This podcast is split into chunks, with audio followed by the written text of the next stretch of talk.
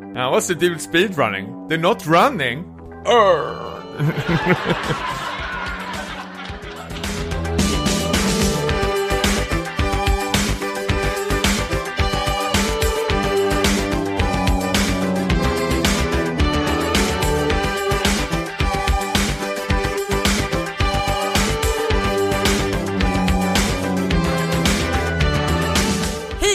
välkomna till Späckat, en podcast om spel och allt runt omkring. Det här är avsnitt nummer 23.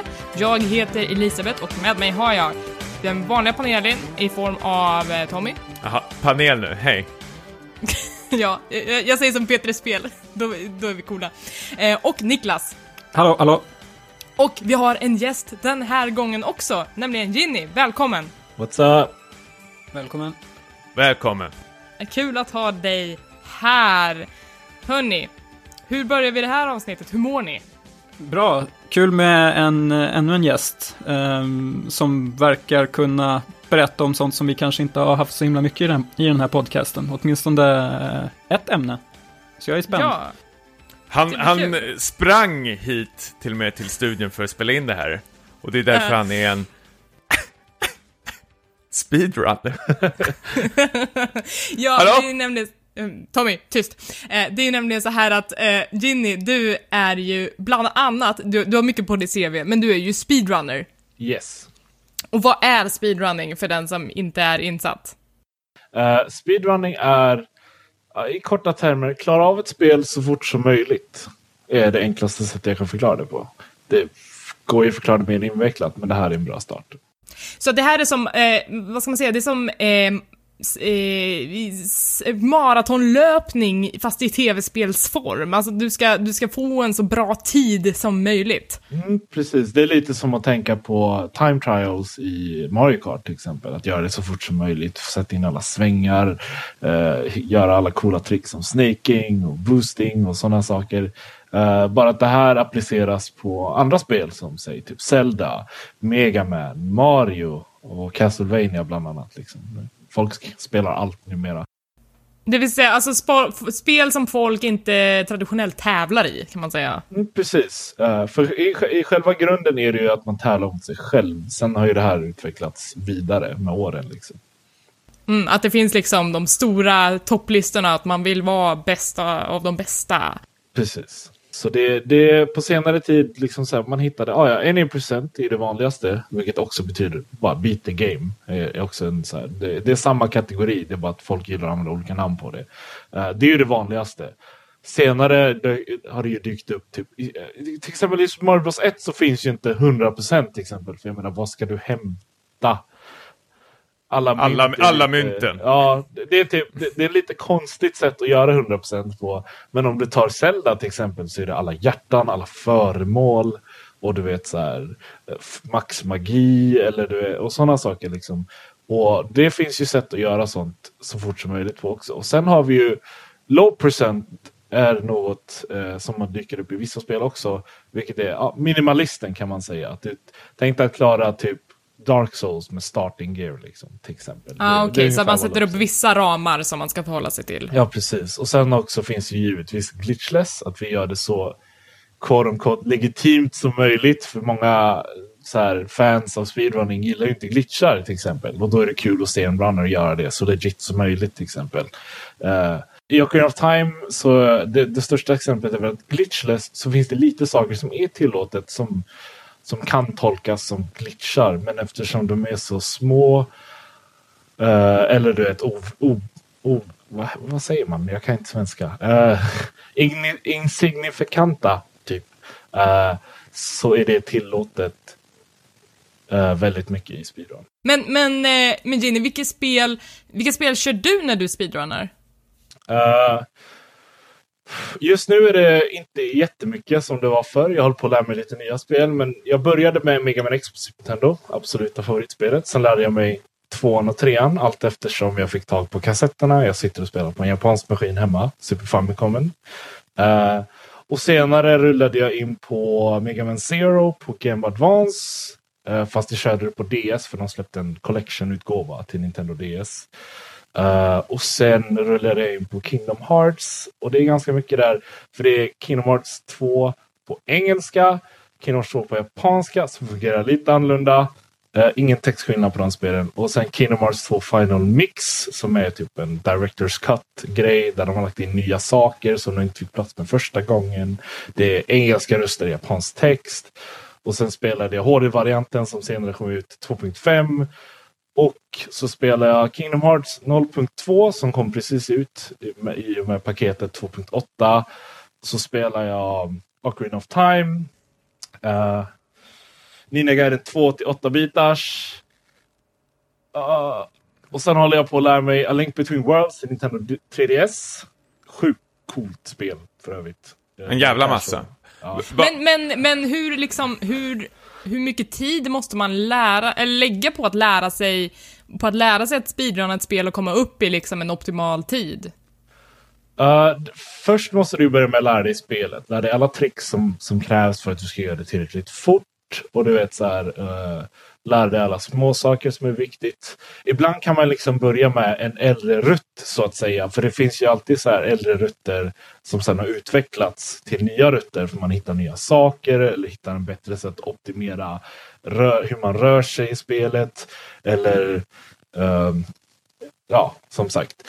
Uh, så ibland kan det vara bra att lära sig en, en, äldre rutt. För det kan vara enklare för dig att lära dig. Så att, att det, tidsmässigt, det är upp till var och en. För alla lär sig olika snabbt. För vissa vill lära sig nya spel till till exempel speciellt event som kommer upp. Eller bara allmänt vill lära sig. Och då lägger man den tid man vill lägga på det och kan lägga på det.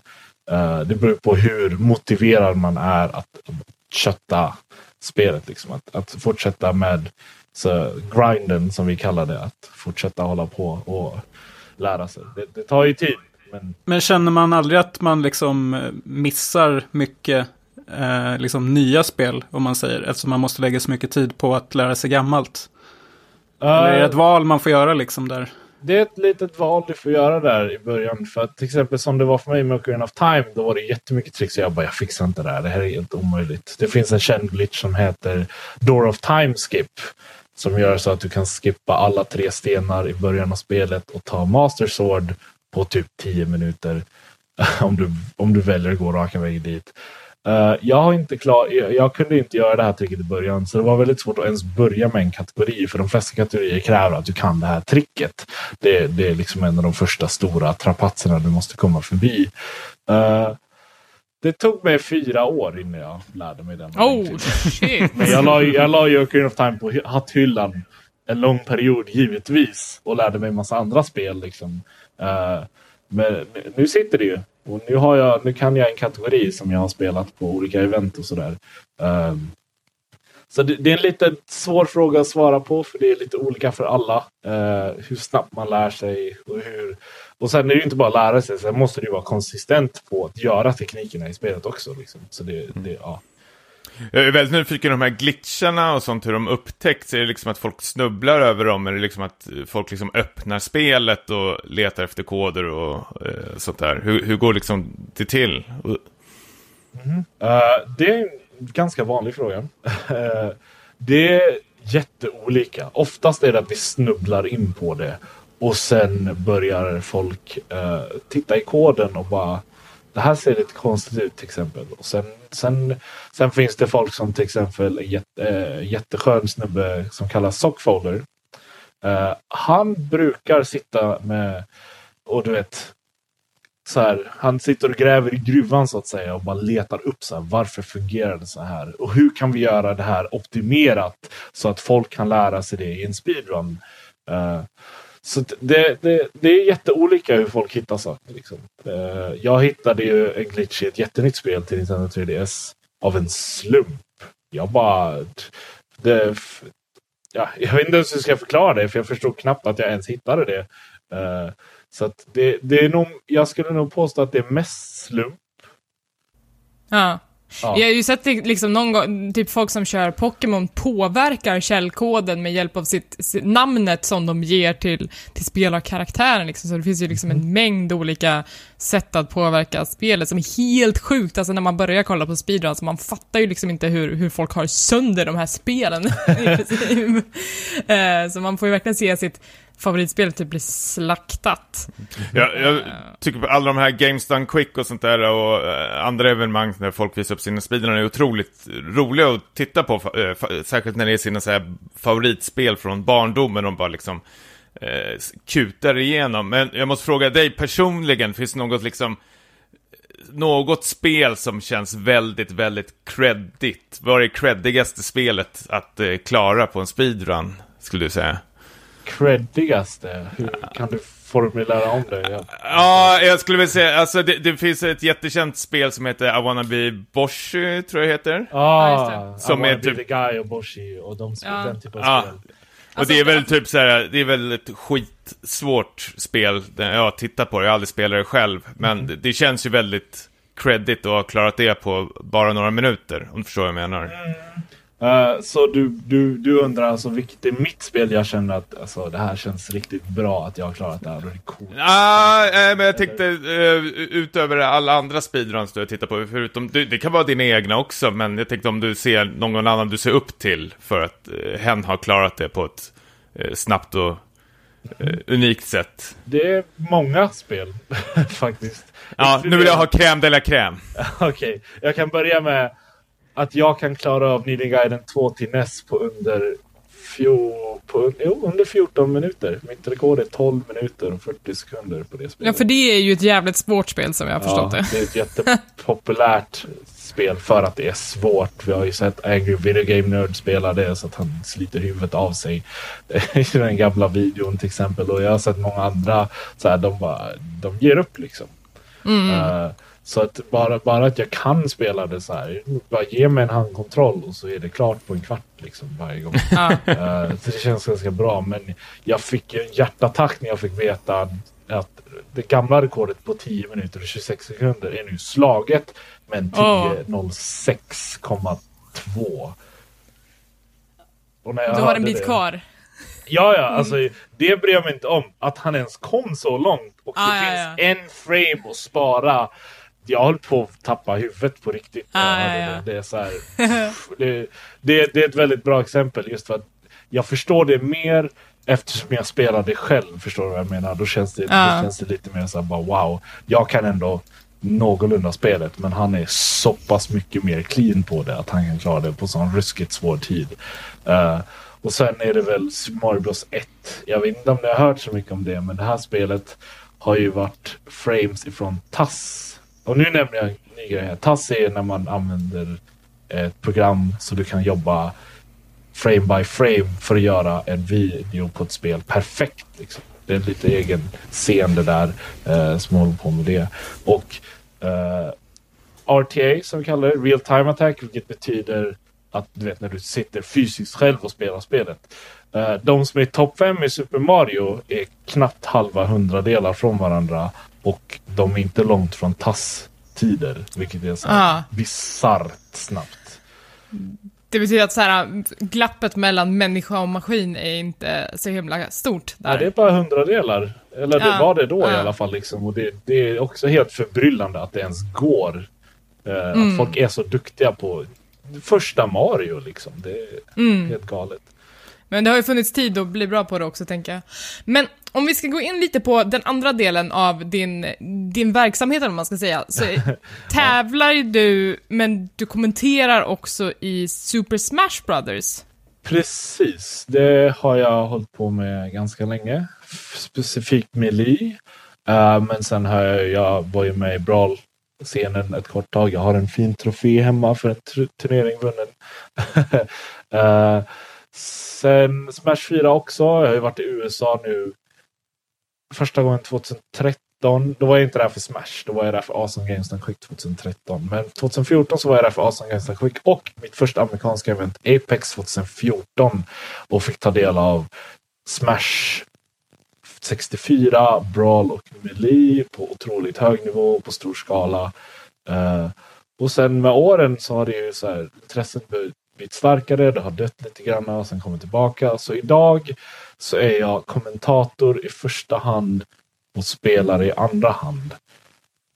Och det har varit en helt otrolig resa. Men det har ju varit ett eh, stort Smash-event även här i Sverige, eh, Precis. bara nu i helgen, som du har varit på. Vad är det för någonting? Det var Beast. Beast är det största eventet i Europa för europeiska scenen. Eh, eh, man kan väl lätt kalla det Europamästerskapen i Smash. Men det kommer amerikanska spelare också. Ja, nu hade vi otroligt många här. Det är några som är hemma hos mig just nu till och med, as we speak. Du, du fick bli lite husvagn, eller vad ska jag säga, en liten Airbnb fast du är hemma. Ja, precis. Um, vad hette det? Så ja, det, det var en del folk som dök upp. Det var sjukt hype, för jättekul att se alla amerikanska spelare dyka upp på eventet. Uh, det har ju växt så mycket nu så att nu inser de att Europa är på kartan. Så nu börjar de ju komma hit och kolla på oss och spela. Uh, det, det var otroligt kul i år för det första gången hade vi med, uh, nu rullar jag in på väldigt hårt på Beast här men jag antar att det är dit vi hamnar. um, vi hade Smash 64, en riktig sån här blast from the past. Vi har inte sett det spelet spelas kompetitivt i Sverige. Jag vet inte hur Nej. länge. Jag kommer inte ens ihåg sist vi hade en sån turnering nästan. Och jag har ändå varit med sedan 2006 ungefär. eh, och spelat och tävlat i Melee liksom. Men nu hade vi det och så skickade vi in, så hade Beast-teamet bjudit in Isaiah. Eller Isai. Eh, I alla fall den här killen har varit med alltså sen Smash började i USA. När scenen blev kompetitiv. Och är 64. han, är han amerikan? Yes, han är från USA. Eh, så han etablerade ganska fort. Du vet, att han förstod Smash 64 på så pass hög nivå. Han är ju bland de bästa i världen. En lång period så var det så. 64 har ju, vad är det, 12 karaktärer. Han kunde spela typ alla och så här prutta på Japan typ. För de kunde inte Oj. göra någonting. Japan var ändå ganska bra på det här spelet. Men han bara, nej men jag spelar low tier, jag spelar high tier, det vill säga dra dåliga karaktärer. Jag bara, whatever, det här är skitkul och bara köra över Japan. Och så här. Alltså det är obeskrivligt hur bra han är på 64. Och sen han spelade Mili i ett par år. Och ha- han blev ju, folk visste ju vem han var överallt för att han var så otroligt duktig. Det finns en lång dokumentär om hur Smash-scenen började i USA. Som folk borde kolla på om de är intresserade. Där Vad heter han, den? Eh, The Smash Documentary, tror jag bara. Eh, av min polare Samox. Han är asskön snubbe. Han var här på DreamHack för några år sedan. Ehm, ja, det, Men, eh, men han Isaiah var alltså på Beast? Ja, han var här på Beast och han visade, alltså det- det var, det var en show. Han spelade en av spelets sämsta karaktärer mot Kanadas Reven som spelade Kirby som Ja, jag vet inte exakt hur listan ser ut på vilka som är bäst och sämst karaktärer just nu, men Kirby har alltid varit känd som en av de bästa karaktärerna i spelet för att han har så mycket bra värden så att säga på allt han gör. Han har bra prioritet på sina attacker eh, och sådana saker liksom. Eh, och han bara, okej, vi förlorar winners och sen gav han oss en cirkusshow med vad Link kan göra i 64 i losers i grand finalsen efteråt. Det var det här, jag- till alla tittare som lyssnar på det här, om ni, om ni har lite koll på hur Smash fungerar så borde ni ändå kolla på det här, för det här var det... Ja, det är andra gången jag ser Isaiah spela och han skapar konst och mirakel. Det är helt... Jag har inga ord.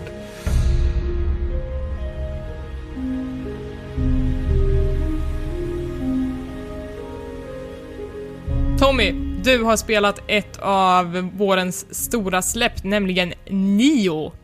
Ja, det har väl blivit ett av vårens stora släpp helt plötsligt, ska jag säga. Eller, jag vet inte, ska man säga som alla de här Final Fantasy 15-fansen har sagt så här, jag har väntat sedan 2004 på det här Nej, det spelet. tycker jag absolut inte man ska göra, för det, det, jag tycker att det här är ett så här Nej. uppstickarspel som kommer Vet lite du- från ingenstans och bara är skitbra. Nej, jag är fan hipster-Tommy nu. Jag säger så här, jag väntade sedan Akira Kurosawa skrev manuset på det här som skulle filmatiseras, så jag har väntat sedan 90-talet. Så, jag, är, jag är jävla cool just nu. Nej, skämt åsido, eh, det här är ju Team Ninjas eh, senaste spel, de här tuttälskande fabriken som är väl mest kända för, ja, Ninja Gaiden som vi har pratat om och eh, Dead or Alive-serien. Eh, de har väl haft det lite eh, bråkigt under senaste tiden faktiskt och kanske tappat fansen om jag inte har helt fel. Så det här är väl deras revansch har det väl varit nu. Och eh, det här är ju ett, det här är ju ett Dark Souls eh, rakt av faktiskt. Det är ju Det, super... Som ett Dark Souls i Japan är ju det jag har hört eh, som typ den... Edo eller Meiji-perioden liksom. Ja, det är väl Edo-perioden, är det väl 16 1600-talet, jag har för mig att det är Edo-perioden i alla fall. när de delar upp det mellan öst och väst där. Eh, I Japan. Och det tar ju hand om den här, det är ju eh, verklighetsbaserat vad jag är nära att säga. Men det handlar om han William Adams då som upptäckte Japan, första västlänningen som seglar över som en, var en av de få överlevare som landade i Japan och strandsatte sig där och eh, skaffade sig ett liv. Bara att nu har man gjort någon slags eh, ja, fiktion, historia av vad som hände där, när han, eller hur han kom dit och eh, vad som hände där. Och det är han man spelar då för att man ska leta. Alltså storyn, kom igen, det, förvänta er ingenting stort där. Det är, några, det är några jävla spiritual animal som man ska leta efter, så är väl alla glada. Och det är, samtidigt så är det några inbördeskrig där som eh, dras igång i bakgrunden. Men det mest intressanta är ju, Team Ninja har ju gått ut väldigt tydligt och sagt att det, det här är så sjukt Dark Souls-influerat. Jag vet inte vad... Det har ju varit faktiskt under produktion, de har ju visat en tidig version av spelet så här 2006 kanske eller någonting på någon sån här E3 när det skulle komma till Playstation 3. Och då tror jag att det skulle säkert spelas som ett klassiskt Ninja Gaiden-spel, men sen när Dark Souls och eh, Bloodborne har blivit så populära så har de känt att ja, varför kan inte vi göra samma sak? Och återigen, det, det spelas exakt likadant. Du springer runt, dödar fiender, det handlar väldigt mycket om timing, läsa av fienderna. Om du dör så får du liksom en extra chans att hitta din kropp för att liksom få tillbaka de här experience pointsen. Och ja, som sagt, om du misslyckas med det, då är det liksom bara om, börja om från noll igen. Och många har ju liksom eh, förklarat alla de här spelen som rätt så oförlåtliga, men eh, Eh, samtidigt, alltså Nio och Dark Souls så, som är så otroligt bra, det, det är ju sån otroligt jävla tight kontroll i det här spelet faktiskt. Så varje gång jag har dött så känns det som att, eller varje gång 100% så är det liksom, har jag bara mig själv att eh, skylla på. Och eh, det känns aldrig som det är liksom spelet som håller på att fuska eller jävlas med mig. Det är oftast att man får någon slags hybris och känner att nu kan jag bara liksom hack and slasha mig igenom det här. Men så åker man på en rejäl känga själv. Alltså så som jag har känt med spelet, det är väldigt honest. Det, det håller dig väldigt ärlig med allt du gör. Liksom. Att du måste Mm. lägga i. Det, alltså, det, det, det här kommer ju bli väldigt mycket att man drar paralleller med Dark Souls eftersom det är så otroligt mycket taget. Och man kan ju säkert diskutera om det är bra eller dåligt, men jag känner liksom de har varit väldigt öppna med det och sagt att vi, vi är asinfluerade med, ja, från Dark Souls-serien och vi, vi vill göra ett eget liknande spel.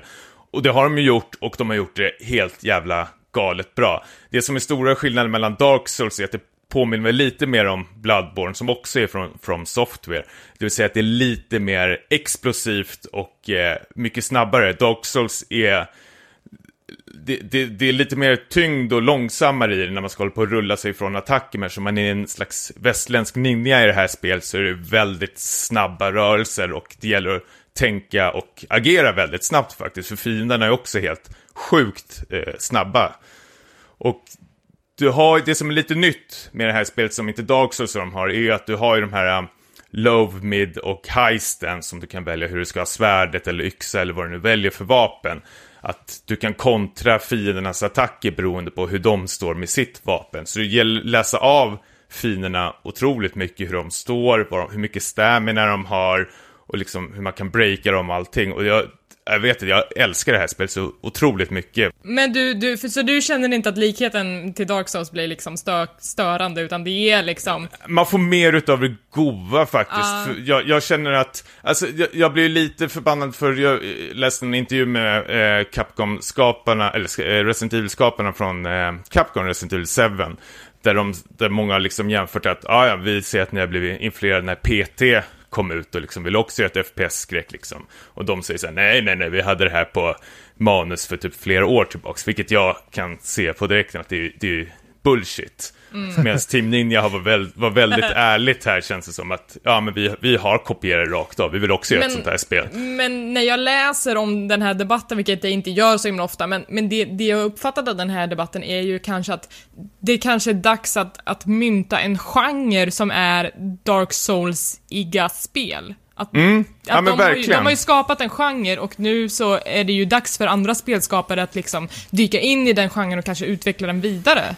Ja, och det tycker jag verkligen, alltså det, det finns ju så otroligt mycket mer att göra här. Alltså, det som är nytt med Nio som jag tycker är väldigt kul, men vissa andra spelare har jag läst inte tycker är väldigt, som är eh, sämre då om man jämför med Dark Souls, är att det, det här är ju någon slags hybrid då kan man säga mellan Dark Souls och Diablo spelen. Eh, och det menar jag att det är så otroligt mycket loot du får. Alltså det bara väller ut loot.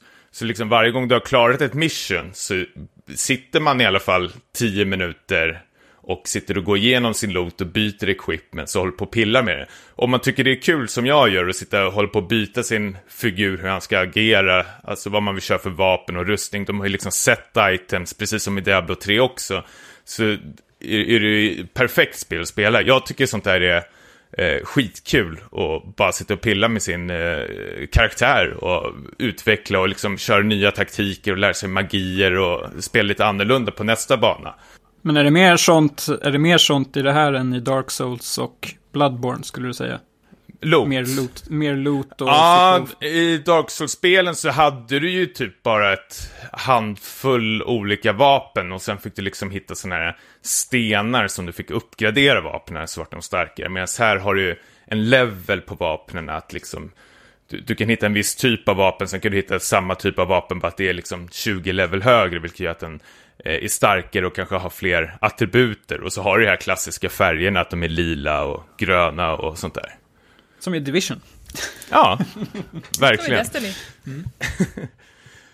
och, äh, men bara det som alltså det tycker är sämre i det här spelet är att det gäller med Dark Souls och Bloodborne är att det är en stor öppen värld, att du kan liksom se långt fram i horisonten och sen liksom eh, kanske du ser någon borg eller någon liknande, sen tar du dig dit bort eh, flera timmar in i spelet och då kan du liksom titta tillbaks där det har varit liksom, du är uppe på en kulle, liksom, just det, där var jag för typ så här, ja, 20 timmar sedan liksom. Att det är ett stort öppen värld. Det som är här är att du spelar i missions, att du får ett uppdrag så är det rätt så, eh, ett, en linjär bana liksom du ska liksom ta dig igenom från punkt A till punkt B. Visst, det finns en lite variation och lite utbredning på banan och det är inte så att du, du springer en korridor hela tiden, men eh, jag känner att variationen som i From Software-spelen finns inte riktigt här. Det är lite trista miljöer man springer runt i, de liknar varandra väldigt mycket.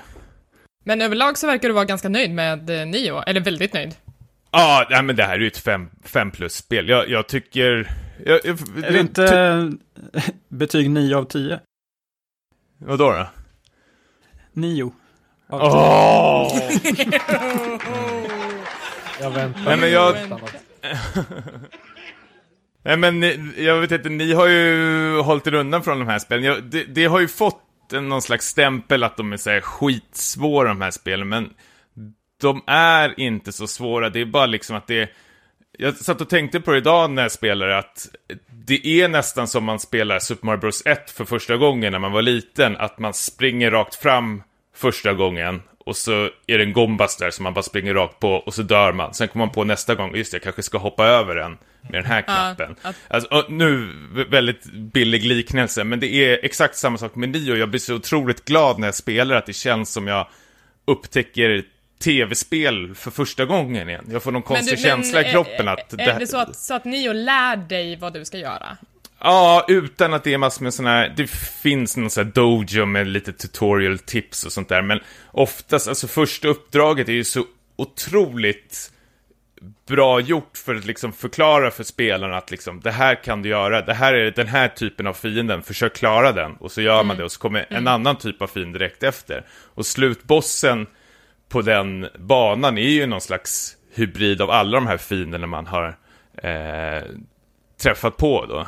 Att man ska så använda det man Ja, och då, ja, mm. precis. Då får de liksom säga, om du klarar den här bossen så är du liksom redo att ta dig an Nio på riktigt liksom. Och jag tyckte det är så otroligt snyggt. Ja, men jag är, jag är intrigued, men berätta nu på riktigt, hur illa är det med storyn? För att det tycker jag är ganska viktigt när jag väljer ett spel. Alltså den, den är inte så jättedålig, men den är inte så jättebra heller. Jag har hört att det är många som tycker om storyn förstås. Jag känner mig att det är lite så här... Ja, det är arga män som förklarar krig till varandra samtidigt. De håller på att springa runt och leta efter de här spiritual animal. Ja, det är... Ja, men jag har precis spelat Yakuza så att jag kan köpa det. Ja, jag, jag vet. Det var ju samma sak med Dark Souls också. Jag var inte så jätteintresserad av storyn. Jag brydde mig inte så jättemycket. Utan jag var mer ute efter gameplayet faktiskt. Uh, så det, det är nog en smaksak. Jag, storyn förstör ju inte, utan jag, jag sitter ju och tittar på de här jävla sekvenserna. Men jag känner att jag bryr mig inte om någon nyckelperson går bort. Liksom. Jag rycker på axlarna och springer vidare. Ja men mm. kul, jag är, jag är intresserad. Mm, det bör du vara. Så, så Tommy, så du menar kort och gott schysst inlärningskurva. Spelet håller dig väldigt honest i allt du lär dig och du gör. Du måste vara så här, noggrann med hur du väljer att så här, hantera fiender och allting. Storyn är kanske lite småtorr, men inte, inte hela världen för att gameplayen är så bra. Eller? Låter det som en... Ja, ja men precis. Och jag älskar, alltså det, man känner sig lite så här Eh, jag älskar att bli straffad i det här spelet. Att när, när jag får någon hybris, jag har varit med om flera gånger, jag var på någon boss som jag känner så här, shit, det här är hur lätt som helst. Och sen när den här bossen har bara någon jättelite kvar på sin hälsomätare, så tänker jag så här, ah, men nu går jag bara all in. Och så står jag bara mashar på min knapp och så gör den här bossen någon counter-attack på mig och jag bara slaktas. Eh, och jag, det är en otrolig känsla att liksom spelet säger åt mig så här, nej, du får inte spela sådär. Nej, nu var du dum. ja, ja, men det, det, här, det här är inte ett hack and slash-spel, utan nu, nu, får du faktiskt tänka till här lite. Så det, det, ja, det, det är för sig, det gillar jag inte. Jag vill bara kunna mörsa mig igenom alla striderna. Ja, men du kan, du, du, kan göra det, men du måste alltid tänka på konsekvenserna. Det är ju det okay. som ibland är det nyttigt att ta lite stryk faktiskt. Det, det, är inte så farligt att dö här. Det, det är, rätt så, det är ju sånt där spel som det är kul att dö på. Och här tycker jag också laddningstiderna som är väldigt viktigt eftersom man dör så ofta i sådana här spel till en början gör man det tills man lär sig, men att laddningstiden, att det börjar nästan på direkten, att det är inte så här game over och sen loading i flera sekunder och sen drar det igång. Utan det är liksom... Och sen... Ja, precis. Wanna continue, countdown 10, 9. men, men eh, eh, jag, hoppas det, verkligen ni ska spela det här. Det är... Ja, det här är ett fint betyg från Tommy. Mm. Ja, gud, jag det här testade är... demot själv och det, det, såg intressant ut. Jag är inte van vid sådana spel själv personligen. Men det var väldigt coolt att få spela demot. Även om jag bara hittade av slump på uh, japanska affären. Mm. Mm. Ja, jag... Niklas. Du är inte ja, alls sugen jo, på det här? Jo, jag är lite sugen, men eh, jag tror väl att jag prioriterar uh, Bloodborne i så fall. Uh, just på grund av miljöerna. Att jag tror att det är... Du är mer en Lovecraft-kille? Ja, en mm. Eh, sista samurajen-kille. Ja. det är förståeligt. Ja, Bloodborne är ett bättre spel också, det är det. Men om man har klarare och liksom är svältfödd som jag är just nu på de här spelen så är ju Nio verkligen perfekt att ta sig vidare. Uh, kan jag ställa det, två det... frågor till dig då Tommy gällande spelet? Mm. Uh, vad heter det? Så tror du det kommer att köras mycket bättre på PS4 Pro. För nu är det en ganska stor grej med PS4-spel nu med att Proen kommer att boosta upp gamla spel och inte bara Select Few. Liksom. Alltså, det, det är ju någonting jag märker. Jag har ingen Playstation eh, Pro, men i början av spelet så får du välja om du ska köra Action Mode eller Cinematic Mode. Vilket betyder att det blir, Cinematic Mode så blir det som en film, det blir progressivt. 24 frames eller vad de brukar ligga på. Men eh, på eh, Action Mode så går framesen upp till 60 och det flyter på otroligt eh, bra faktiskt. Mm. jag känner att de kanske har gjort det här Silent Hill 2-fusket, att de använder lite dimme och sånt framför på vissa banor för att liksom, det inte ska ta upp så mycket texturer eh, framför en. Mm. Så det har ju ett otroligt bra flyt, eh, hela spelet faktiskt, rullar på bra. Och det, rullar väl säkert på ännu bättre på Playstation Pro, annars finns det ingen nytta att de har gjort den jävla konsolen. Nej, precis. Det, det, så känner väl jag lite också. Då har jag mest, min sista fråga här. Hur snabbt tror du speedrunnen är på det här spelet? uh, ja, men uh, intressant om det är någon som klarar mig. Jag är inte klar, jag ligger på 30 timmar. Så. Nej, men då har jag ju kört väldigt mycket side missions och spelat om vissa banor. Eh, men det vore väldigt kul att se, alltså main missions, alltså det är ett stort spel. Jag har hört att det ska ta eh, 40 timmar att klara, alltså main mission-uppdragen och sådär. Och sen finns det ju massa extra, det är ju ett enormt endgame tydligen som inte ens jag har eh, snuddat vid. Så, ah, jag, jag, tror du kan klara det otroligt jävla snabbt faktiskt om du bara kutar igenom det och kutar till bossarna på Kan du ge mig en siffra innan jag berättar vad tiden är? Oj, har de redan Ja, du- börjat speedrunna? Är det jag, sant? Jag, jag svarar på det så fort Tommy har svarat min fråga. så skickar Säg jag säg- säg en siffra Tommy. Ja, jag ska säga så sjukt lågt, jag ska säga så här 30 minuter så blir jag besviken när du säger två och en halv timme. Nej men två och en halv timme då säger jag. Du var ganska nära inpå. Uh, Ja. Elias, eller Ella, svensken, som spelar Ja. mycket Dark Souls, han har en 2 timmar, 32 minuter, 29 sekunder. Ja men herregud! Okej, okej. Kan- Det, här var, det här var fyra dagar sedan han postade den här tiden. Men världsrekordet ligger hos Noir från Sydkorea med 2 timmar, 20 minuter, 42 sekunder, tre dagar sedan. Wow. Ja. ja. Jag kanske har en känsla för speedrun då, hur långt det Ja, tar att klara. det Kanske har en bra idé. Kanske blir när folk releasar spel så kan jag gå ut och säga så här, ja men bara så ni vet så kommer det här ta ungefär så här lång tid att klara det, var beredda på det.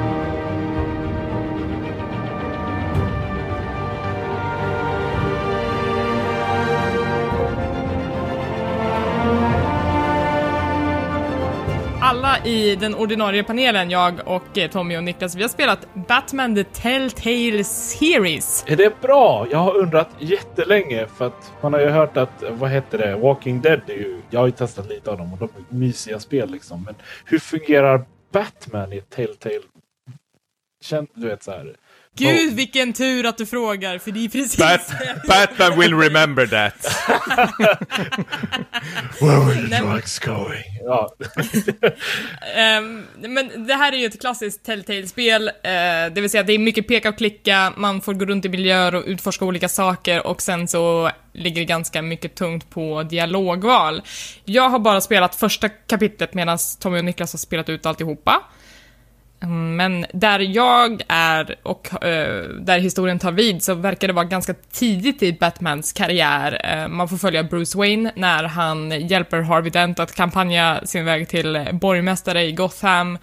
Och uh, man får också stöta på lite olika skurkar som Catwoman och Penguin. Och under en inledande strid så hittar man ett litet, en liten hårddisk som bär på kanske ett mycket större mysterium. Kan man, kan man sammanfatta det så, ni som har spelat allting?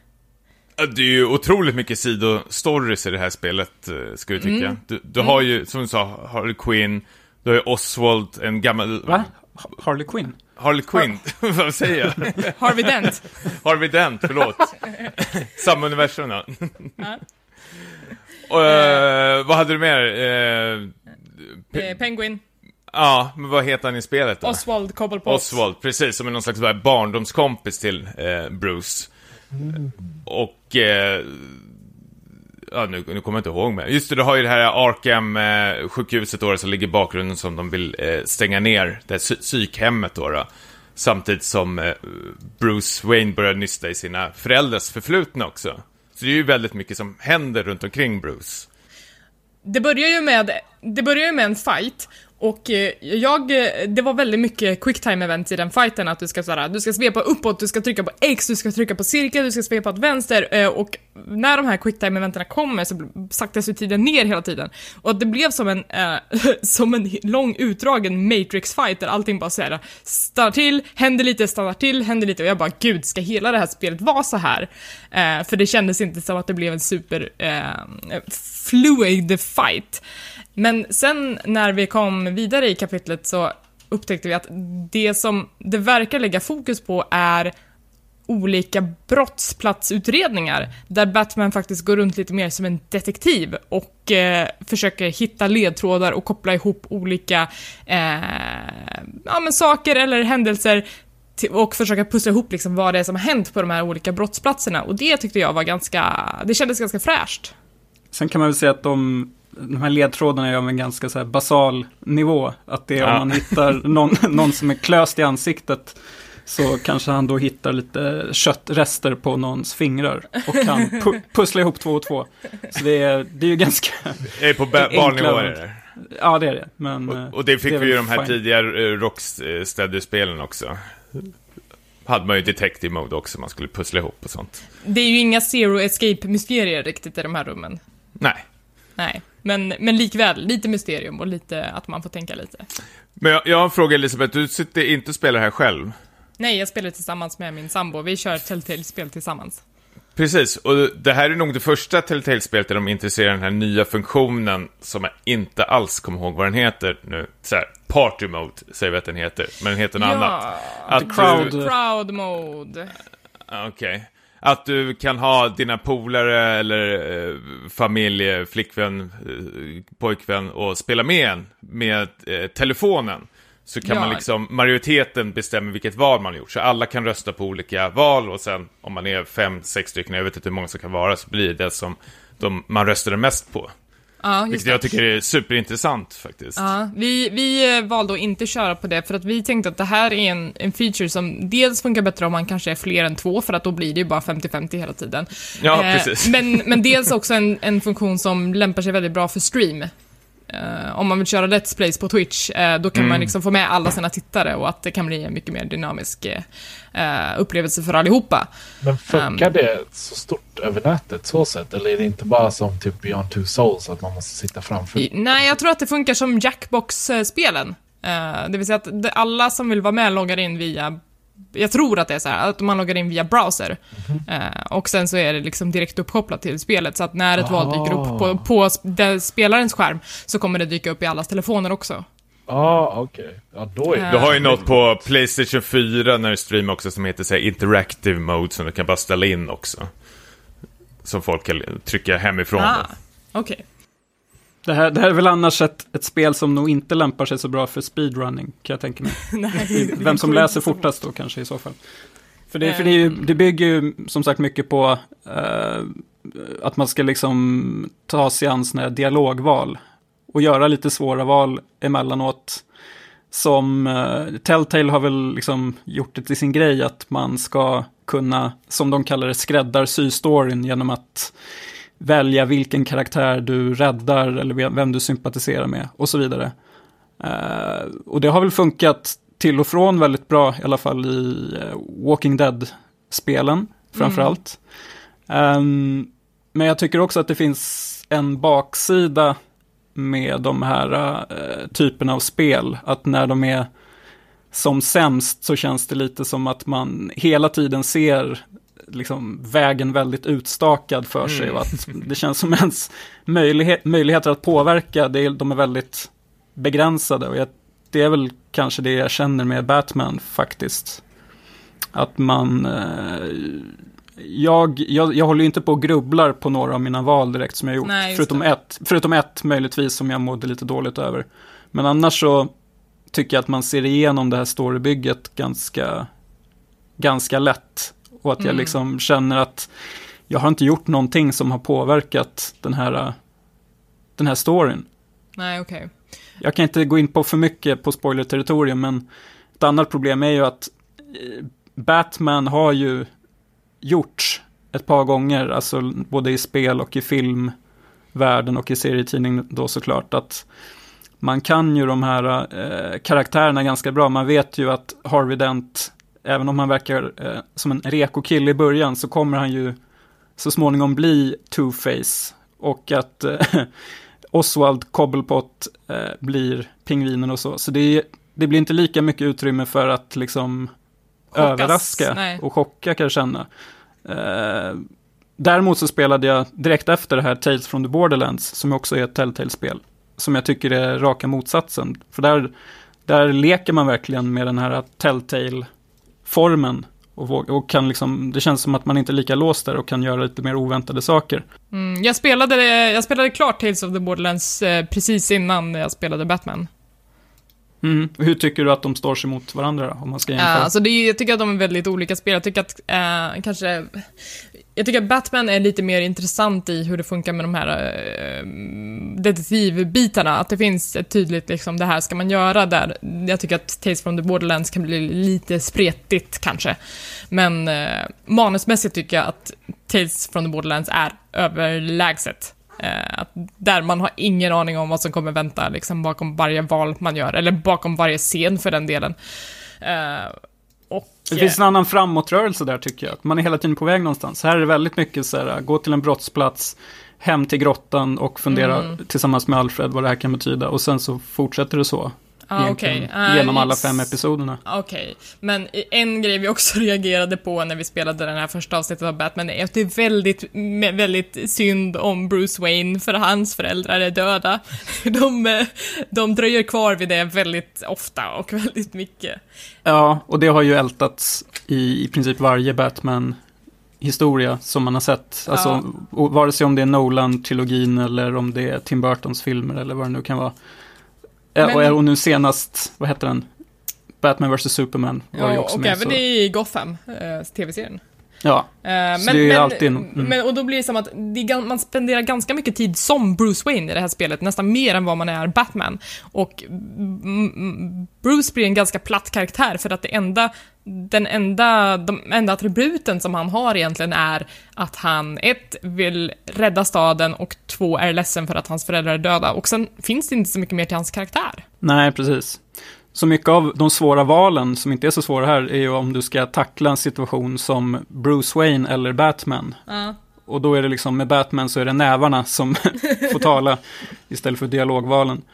Uh, sen tycker jag också att tekniskt sett så är inte det här riktigt godkänt. Alltså att det, det hackar och fryser väldigt mycket emellanåt. Och det har, mm. spelet kraschade för mig två gånger i alla fall. Um, så jag, och det tar ju ur en från historien också. Mm. Nej, jag, jag har inte haft mer än några frame drops bara, jag kör på PS4. Jag gillar comic books och jag har inte läst mycket Batman. Men det är, så här, det, det, det, är, det är en sån grej. Det, det är alltid roligt om man, om man är en stor Batman-nörd. Och sen, och sen kommer det här spelet. Är det true to så här, original story, alltså från serierna och sånt här? Eller har Telltale hittat på lite eget? Och ändå följt storyn men ändå gjort lite en egen grej av det? Eller tycker ni att det här följer storyn som berättas på Telltale? Ja, konstig fråga, men... Nej, men jag förstår, jag förstår precis. Eh, för att mm, jag tänker väl liksom att DC och Marvel och de här, de är ju själva ganska fria i hur de berättar de här historierna, för att det är ofta liksom samma story om och om igen. Och eh, Telltale har tagit lite egna grepp i det här. Med till exempel att eh, Oswald Cobblepot är en barndomsvän till Batman. Det vet jag inte om det är kanon, liksom. Um, så det är ju vissa grejer som inte är exakt som de ska vara, utan det kan vara en liten ny twist på det.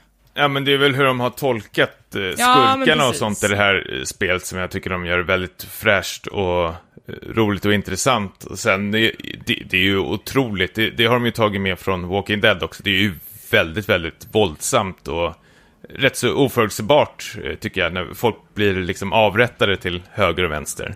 När Niklas sitter och rycker på axlarna då kanske, men... Något eh, som också jag tyckte var väldigt kul med det här, eh, som jag inte alls ser knappt i tv-spel som jag tycker de ska börja med, det är att de har någon slags show i spelet, alltså där spelskaparna och röstskådespelarna sitter i en panel och blir intervjuade efter varje avsnitt. Som man Va? kan sitta det här har jag missat.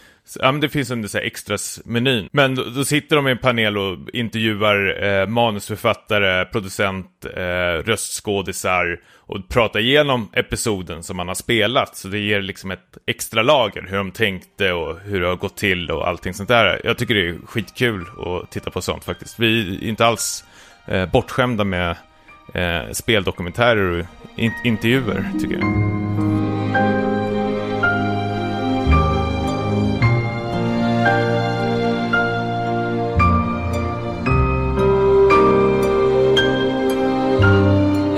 Jenny, du har spelat den, den senaste versionen av Kingdom Hearts, nämligen Kingdom Hearts 2.8 Final Chapter Prologue.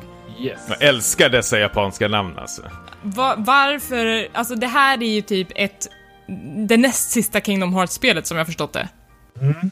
Uh, det, det är det. Det är, så, eftersom det är en HD-remix, återigen. För att alla hade 1.5 HD Remix, 2.5 och så nu 2.8 HD Remix. Så är det tekniskt sett tre spel eller två spel och en film. Som de alltid har följt mönstret sedan de började göra HD-remixar. Så i det här spelet så kom det Dream Drop Distance HD istället för 3D. Då för originalversionen är på 3DS. Som kördes då i cirka 30 FPS och kunde utnyttja AR-funktionen för korten och sånt. För man fick specialkort med i det paketet. Så på den här versionen så är det fullskalat, uppskalat till 1080p 60 fps. Så det känns väldigt coolt att kunna köra den så. Och sen har vi Kingdom Hearts 0.2 Birth by Sleep, A Fragmentary Passage, vilket är det folk är mest nyfikna på med spelet i och med att det pusslar ihop lite saker som vi aldrig fått svar på.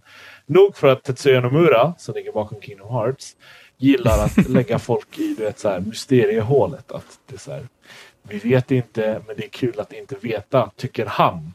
Uh, Spelvärldens uh, David Lindelöf. Ja.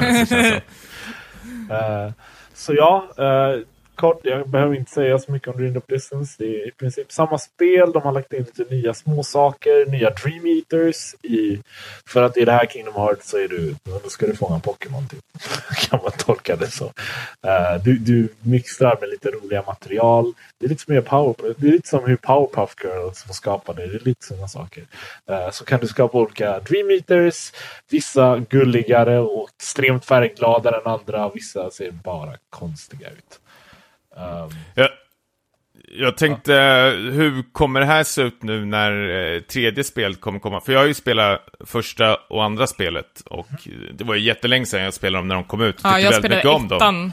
Jag, det var så här, jag spelade när det kom, jag måste, jag har varit jätteliten mm. eh, då. Um, så jag minns inte jättemycket mer än att jag tyckte att det var ganska kul. Ja, och jag tyckte också väldigt mycket om det. Jag tyckte om tvåan också, som jag för mig i alla fall jag tyckte bättre om. Uh, ja. Men nu undrar jag liksom, när trean ska komma, hur mycket måste man hålla koll på de här äh, sidospelen som inte jag har orkat ta mig igenom, som känns väldigt... Mm. Uh, det bästa sättet att bara komma igenom dem är att vänta nu till 27 mars. Då kommer de att släppa 1.5 plus 2.5 HD Remix till PS4 och där de ska fräscha upp allting i 60 FPS och du vet, de ska, de ska verkligen pressa in allting på en PS4-skiva. Uh, eh, så ja, då kan du spela det på PS4 och leva igenom hela sagan ordentligt. Uh, ja, men det är så, jag måste spela de här sidospelen för att förstå trean då, alltså. Uh, de sid två sidospelen som är med, förutom Chain of Memories, som är full 3D istället för Game Advance, den kan du ju spela igenom. Det är faktiskt inte ett jättelångt spel. Eh, uh, 365 slash 2 eller vad det nu heter, 358, jag kommer aldrig ihåg. Days kallar vi det i speedrun-communityt. Det är en film. Så du får veta allting i en film och sen är det lite text också. Samma sak i Kingdom Hearts 2.5 så är ju Coded också en film. Coded kan också tolkas som en filler-saga. För det, det, börjar lite konstigt. Du, du, får kolla på det själv så förstår du vad jag menar. Uh, och sen är det ju ettan, tvåan. Sen är det ju Chain of Memories. Vilket är nyckeln som sitter emellan så att säga. Eller på sista pusselbiten mellan ettan och tvåan. Och sen är det Birth by Sleep som är långt i det förflutna. Och nu uh, så är det ja, Dreamed of Distance som är efter tvåan. Och 0.2 som är... Men det är ju en jävla soppa ju. Det är... Ja, det är, det är, lite så. För att det är så Tetsuya Nomura jobbar tyvärr. Uh, eh, 0.2 pusslar ihop och svarar på frågor som alla undrade efter uh, Birth by Sleep. Uh, och det ska connecta ihop lite saker inför trean. Som sagt. Okej. Okay. Och vad, vad, alltså vad är storyn nu? Är det liksom fortfarande Sora man spelar som? Uh, Okej, okay. så i 0.2 så är det inte Sora man spelar. Då får man svar på frågor på vad som hände den, den enda person som blev en Keyblade Master i Birth by Sleep, uh, Aqua. Så det handlar om vad, hon, vad som händer henne i The World of Darkness. För hon offrade sig för att hennes vänner skulle överleva. Oj, kanske spoilers. Men ja, uh, det här det? är liksom en, en annan karaktär som berättar en annan historia i samma universum. Ja, Precis, det, det svarar på lite Mm. frågor som, som ja, det, det blir mer logiskt inför trean skulle jag tro. Om de nu gör trean rätt, det, då får vi se. Jag har höga för förväntningar om trean. Eh, det är ett väldigt coolt spel i allmänhet, 0.2. Du får ett otroligt stort smakprov på Unreal 4-motorn i Kingdom Hearts fashion. Och det sköna är att stridssystemet eh, har de gått tillbaka till det vanligare actionsystemet. För innan hade du massa slots och magier och allting och cooldown på magier och specialattacker. Och det ändrade de nu i 0.2 så att Kingdom Hearts 0.2 är det första spelet på jättelänge som känns som Kingdom Hearts 2. Eh, för om du har spelat ettan och tvåan så kanske man känner, jag kände så personligen att när jag körde ettan första gången och sen gick tvåan att ettan kändes som ett beta battle system till tvåan. Tvåan för mig är typ den perfekta Kingdom Hearts just nu. Uh, och så i 0.2 så gick de tillbaka till det systemet så det känns väldigt Kingdom Hearts 2 igen. Och det eftersom med alla videos vi har sett nu och alla trailers så, så ser ju trean verkligen ut som en tvåan de har ju fortsatt på det, på det steget med action. Just den Kingdom Hearts-systemet så att säga. För jag tänker, det blir det inte problem då att eh, för nya fans eller nya folk som är nyfikna på det här tredje spelet att liksom ta sig in i den här historien? Alltså det, det, de kräver ju väldigt mycket från spelarna om de får för sig att man ska spela igenom alla de här fem spelen. Eller ska man bara Wikipedia igenom skitet? Det kan man väl också göra. Jag vet personligen inte vad Tetsuya Nomura tycker om allt det här. Eh, Han vill, Han vill, ha, han vill ha dina pengar. han vill ha dina pengar och göra roliga historier som ingen förstår. så och, sen, och så är Kalle långben med. Ja, alltså det, för det är ju det som är lite charmen för, för lyssnare som inte riktigt har koll på den här serien, så är ju Kingdom Hearts eh, gjorde ju något alldeles omöjligt när det första spelet kom 2002, ser jag här, eh, då de slog ihop Final Fantasy-universumet med Disney-universumet. Ehm, Och Tetsuya Nomuras otroliga fantasi. Dessutom, eh, så det handlar ju om de här eh, Final Fantasy-osande anime-karaktärerna som rör sig runt i, i olika klassiska Disney-världar och stöter på de här karaktärerna från alla filmerna som man har, liksom har växt upp med. Eh, så det är väldigt eh, märklig serie, men som trots sin märkliga setup funkade. Eh, så det är, det är lite det som är eh, grundplattformen som det sen har nu kommit så här otaligt många och eh, krångliga spel ifrån. Ja, precis. Alltså det, jag tycker fortfarande det är otroligt att allt det här startade från en rolig konversation i en hiss. Jag vet inte om ni känner till bakstoryn till hur Kingdom Hearts Nej. dök upp. Nej. Eh, För att Square, Enix och Disney typ delade byggnad. Och så tror jag typ Tetsuya Nomura, eller om det var någon av hans understående arbetare på företaget, satt i samma hiss med någon från Disney i Japan. Och så bara kom det på tal. Ska vi göra en crossover? och så idag är det Kingdom Hearts, vilket är en av Squares största franchises.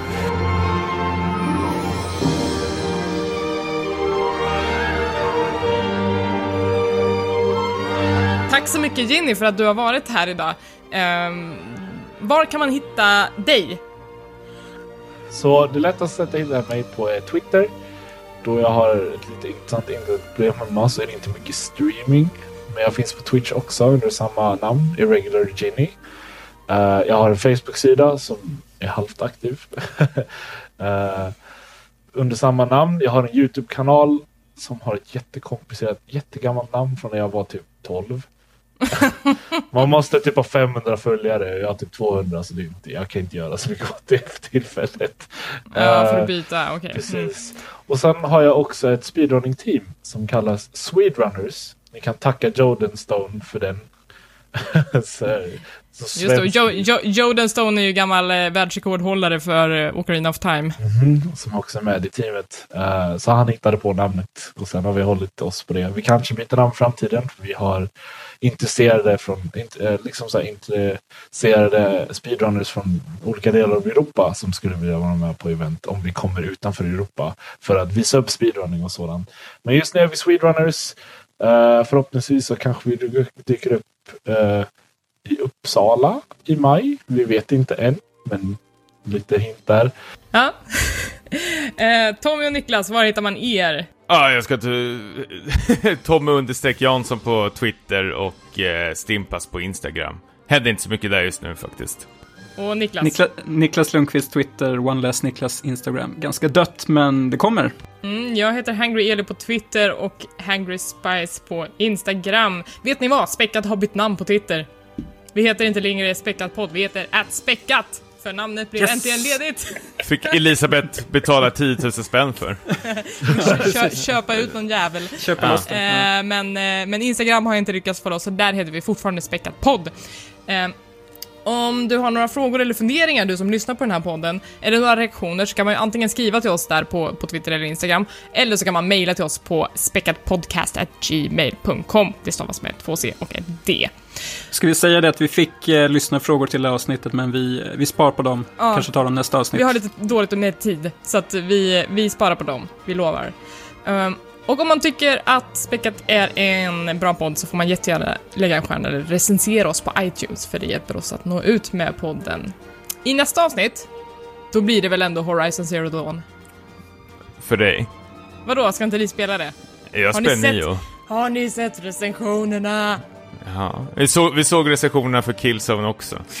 Eh, men hörni, tack så mycket för att ni har lyssnat på det här avsnittet. Tack Ginny för att du har varit med och eh, tack Niklas och Tommy för att ni är så härliga att podda med. Tack själv. Ha det bra, hej då! Hej. Hej! Hej.